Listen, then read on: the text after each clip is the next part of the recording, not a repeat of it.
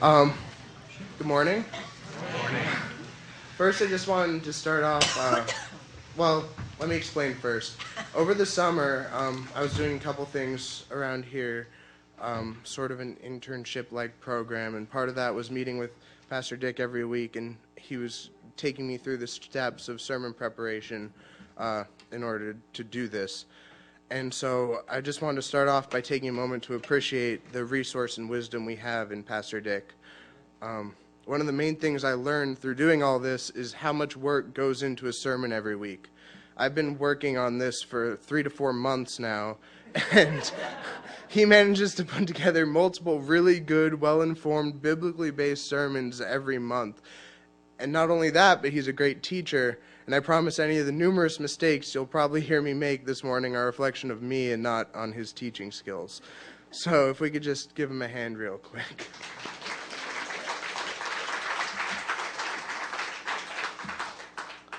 Um, I'm just going to pray before I start. Um, Lord, I thank you that uh, I can trust that these are your words, and not mine. Um, I just pray over this morning that uh, people can hear what they need to hear and that uh, you can give me the strength to say what you want me to say. Um, yeah, so we go into this with open hearts, hoping to listen and learn. In your name, amen. So here we go. I heard this story in another sermon because uh, I'm not quite at the level of having my own sermon illustrations yet. Two brothers, seven and nine years old, are sitting at the dinner table. Uh, their main dishes are clear, except for the few pieces of broccoli that they've shoved to the side in the hopes that their mom wouldn't notice. All is well until the cover is removed from the cake plate in the middle of the table. The last two slices of chocolate layer cake are sitting there. This is seemingly the perfect situation two sons, two slices of cake. But you can tell by the mounting tension in the room and the fixed eyes on the two pieces of cake that the kids have that there's something wrong.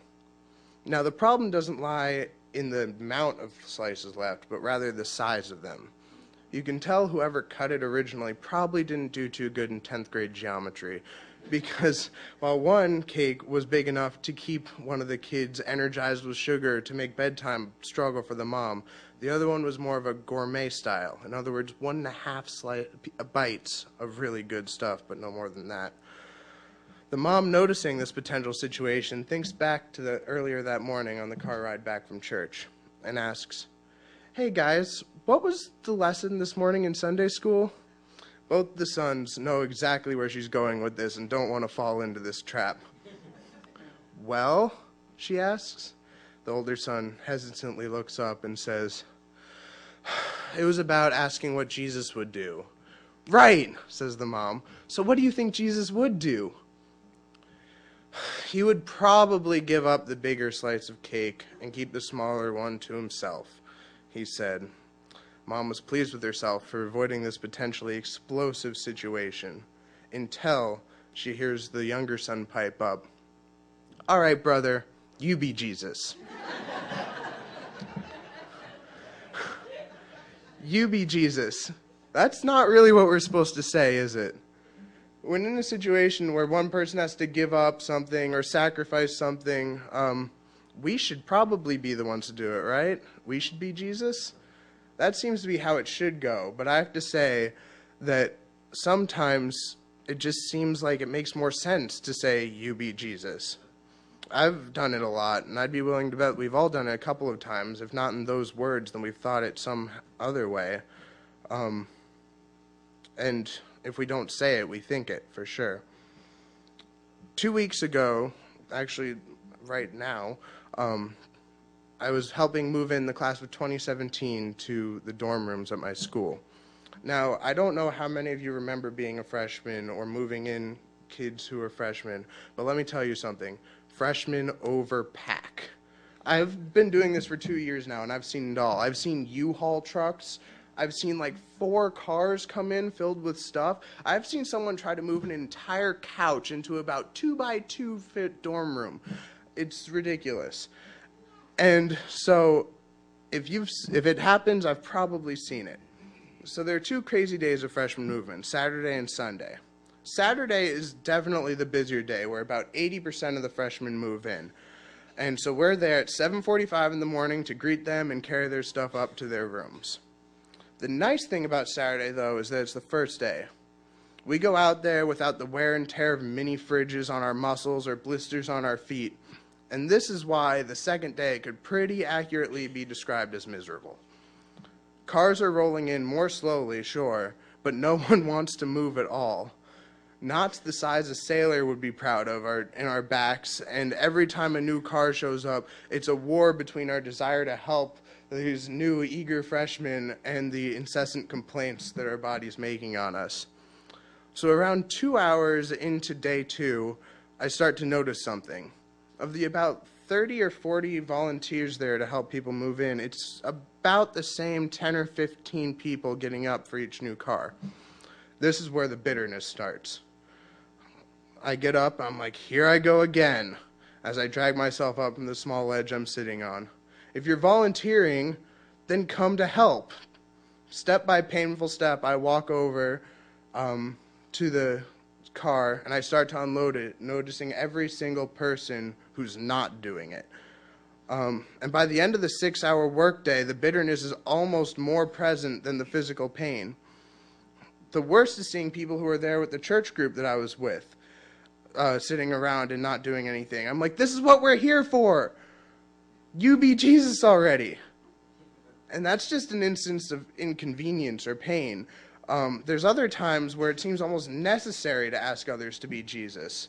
I don't know who here has ever worked in a group project, um, but it's pretty accurate to say that they're the worst idea ever. because, especially if you're not picking your partners and it's randomly assigned. It could be a professional project or a school project, but in my experience, it always goes one of two ways. The first one, which I think is pr- probably a little more common, is where one person just ends up doing all of the work because either schedule conflicts or just bad work ethic. But you got to get the project done, so you're just going to sit down the night before and not sleep. I don't know if that's professional project, but that's definitely how it works at school. Um, then there's the second situation where you have two or more people in this group coming in with their own vision for the project. And this can sometimes be even worse because you come in with this strong idea, with this mindset of, all right, here's how we do it. I have this experience going in. I know that this works, so let's just do it. And then someone comes along and is like, here's my idea, but you know that you have more experience or you've thought this idea out more and you can get that A, you can get that promotion with this project or you can keep your job even sometimes and so you just wish that they would be Jesus and let you do the project. And so I guess that's it. Thanks for coming. Extra coffee hour. Just hope other people do the right thing. The thing Jesus would do, and hopefully it'll all work out. Um, yeah, no, that's not the end. That would be a really bad ending. I probably didn't quite show it as best as I could have, but I hope that those two situations at least bring to mind situations where you might reasonably even say you be Jesus. Um, the thing is, we all do it, and there's a reason for it. We're selfish people, and that's because we can only experience what we experience. We can't experience what other people are doing.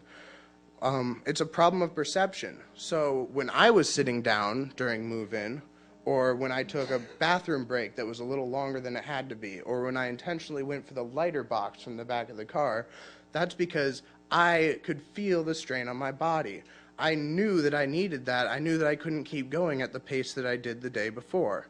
And so that was necessary. But when I see other people doing it, it's because they're lazy or they're not here to help or any other reason.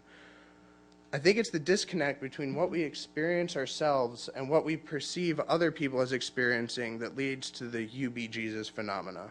And that's where the plight of the Philippians comes into play. I'm sure most, or some, if not most of you, have heard the metaphor of the one way phone conversation in regards to the epistles we're given half, if even that, of a larger conversation between the author of the book and the church that, or person that he's writing to. Because of that, we have to speculate a lot about the details. But here's what we know for sure about the church in Philippi at the time of Paul's writing the letter. The letter is one of friendship. He didn't write it to reprimand or to call to account the people in Philippi. In fact, the main purpose was to thank them for a recent gift and to update them on the current situation he was in in prison.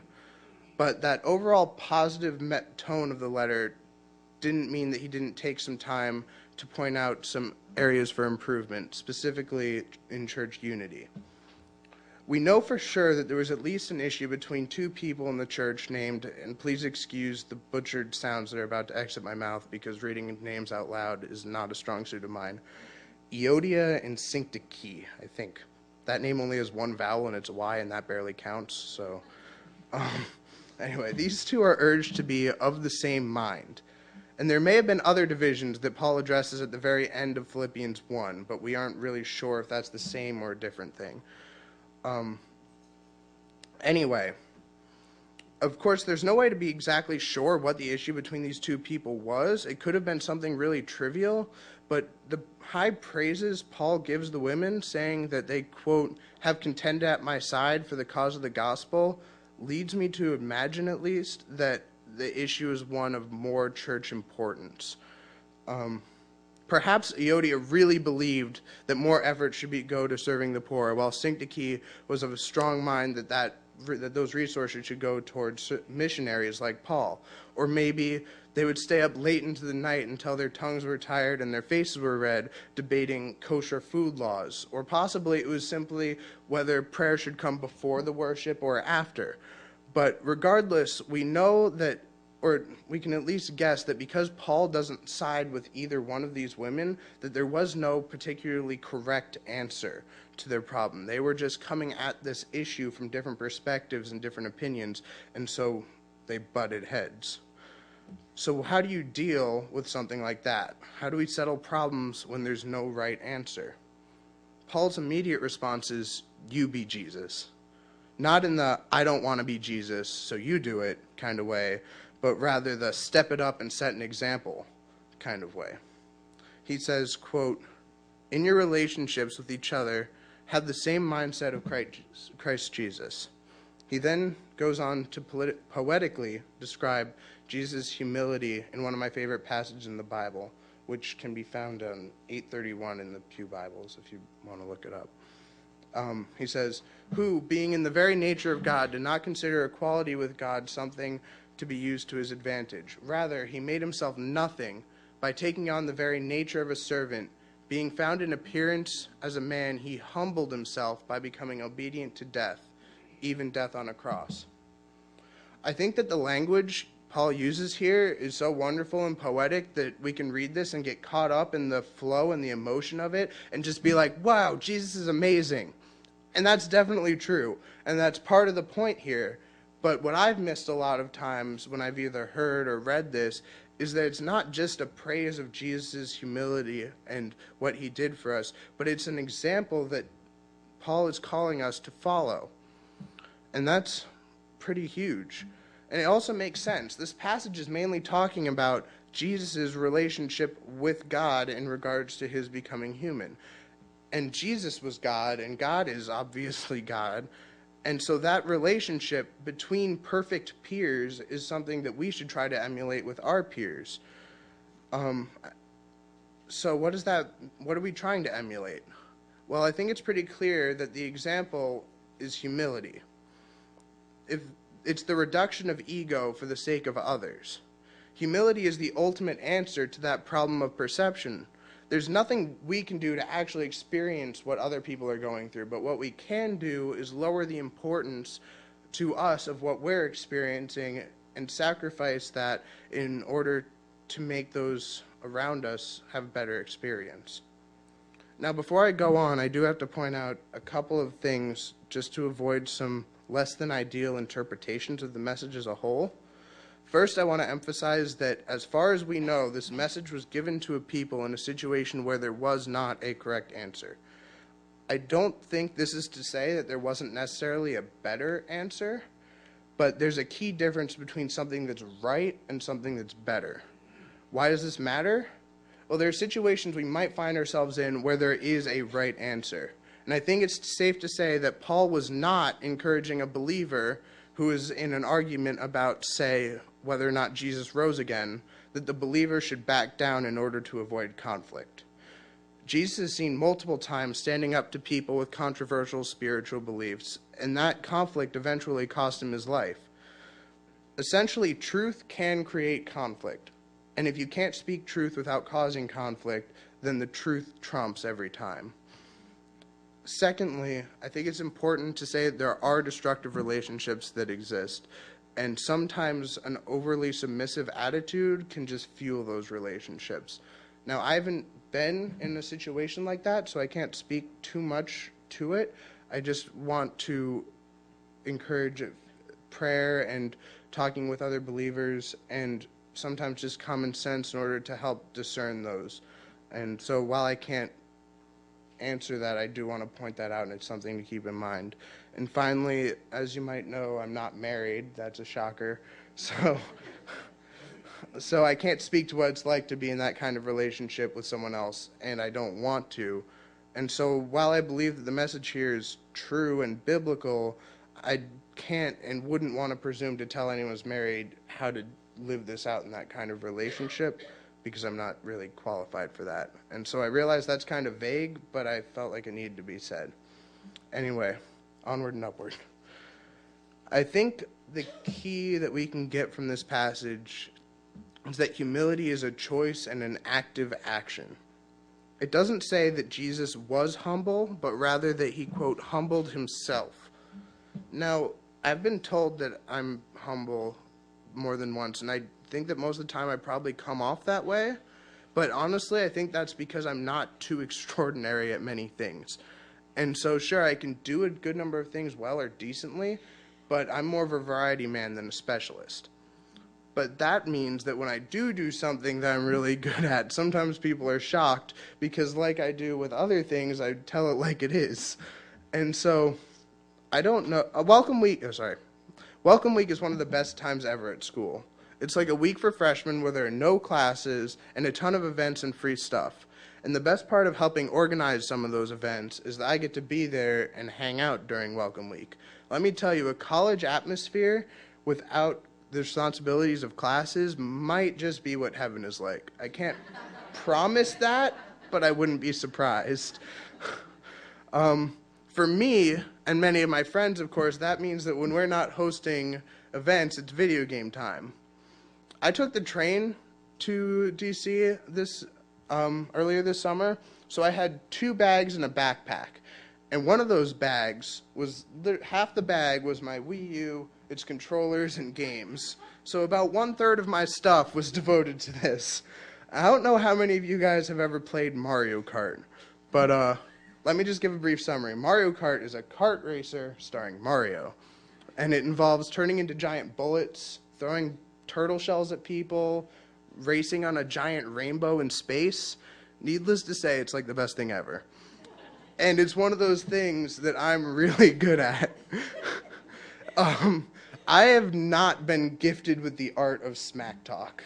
I've tried it. It doesn't really work very well for me. It usually just ends up people shaking their head and be like, nah, man, don't even try. But what little I can do comes out when I'm playing Mario Kart.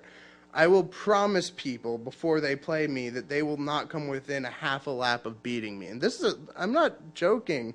So I'm, I'm gonna, I, I, I will win. I, I let people know that. And this isn't just to say that you shouldn't play me in Mario Kart. You probably shouldn't, but there's an actual point to this. The point is that people aren't just humble people. When people are good at things, they know it, and our tendency is to let other people know that we're good at that, often in a way that's pretty prideful. And Jesus knew that he was God. That's that's I mean Mario Kart God. That's a pretty big deal. And so he humbled himself knowing that. And so, what does that mean for us? Well, unfortunately, it means we lose an excuse. I'm just not a humble person. Sorry, isn't doesn't really cut it. Um, The reassuring thing about Jesus' humanity is that he experienced all the temptations and tribulations that we have, which is really cool, but that also means that when it comes to things like humility, we can definitely do it, but we have to choose to do it. Luckily, we can do it in the same way Jesus did. Constantly throughout Jesus' life and time on earth, we read about his constant communication with and really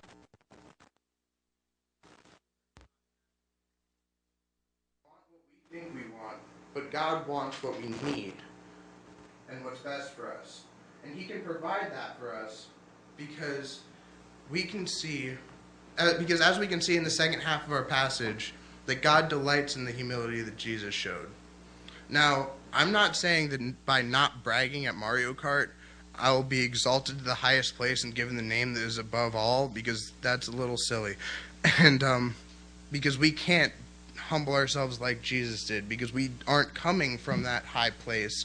We can we he brought himself from here to here. All we can do is bring ourselves from like here to here. So we can't have that same experience that he did, but we do know that through this exa- through the the Bible and God's word that we are called to this humility and that God delights in our obedience. And so we can be we can be confident that if we seek through God, that He will bring us to a point where we can do it, um, and that He will be glad for it, and it will be good for everyone. And He places a very high value on our actions with one another. Um, be the change you want to see in the world. That's how I was going to wrap this up in the typical college essay style of ending on a lofty quote by a famous person and then applying it to what I was talking about. But Dick had a different idea. I'm start I'm starting with the man in the mirror. I'm asking him to change his ways. No message could have been any clearer. If you want to make the world a better place, then look at yourself and make the change. It's a similar move. I'm just replacing Gandhi with Michael Jackson. But now you have that song in your head, so I guess it's worth it. the point is, we can't get inside each other's heads except for by saying song lyrics. That's a little bit close.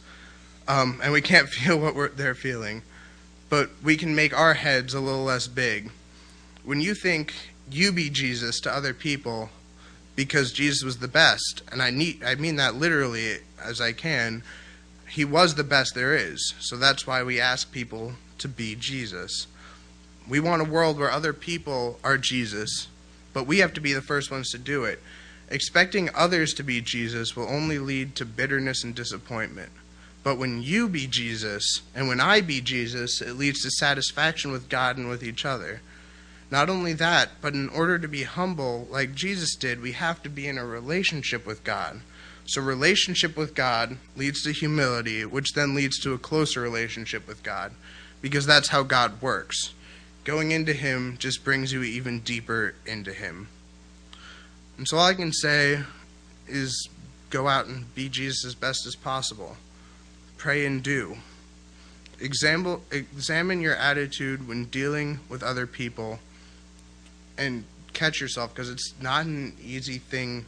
It's something that we do instinctively and it needs practice and prayer, and I'm not at all there yet. So, um, I just want to pray us out, I guess. Lord, I pray that you can magnify the things I said that are in line with what you want and cloud what I said that wasn't. And may we all be like you this week as we go out. Amen.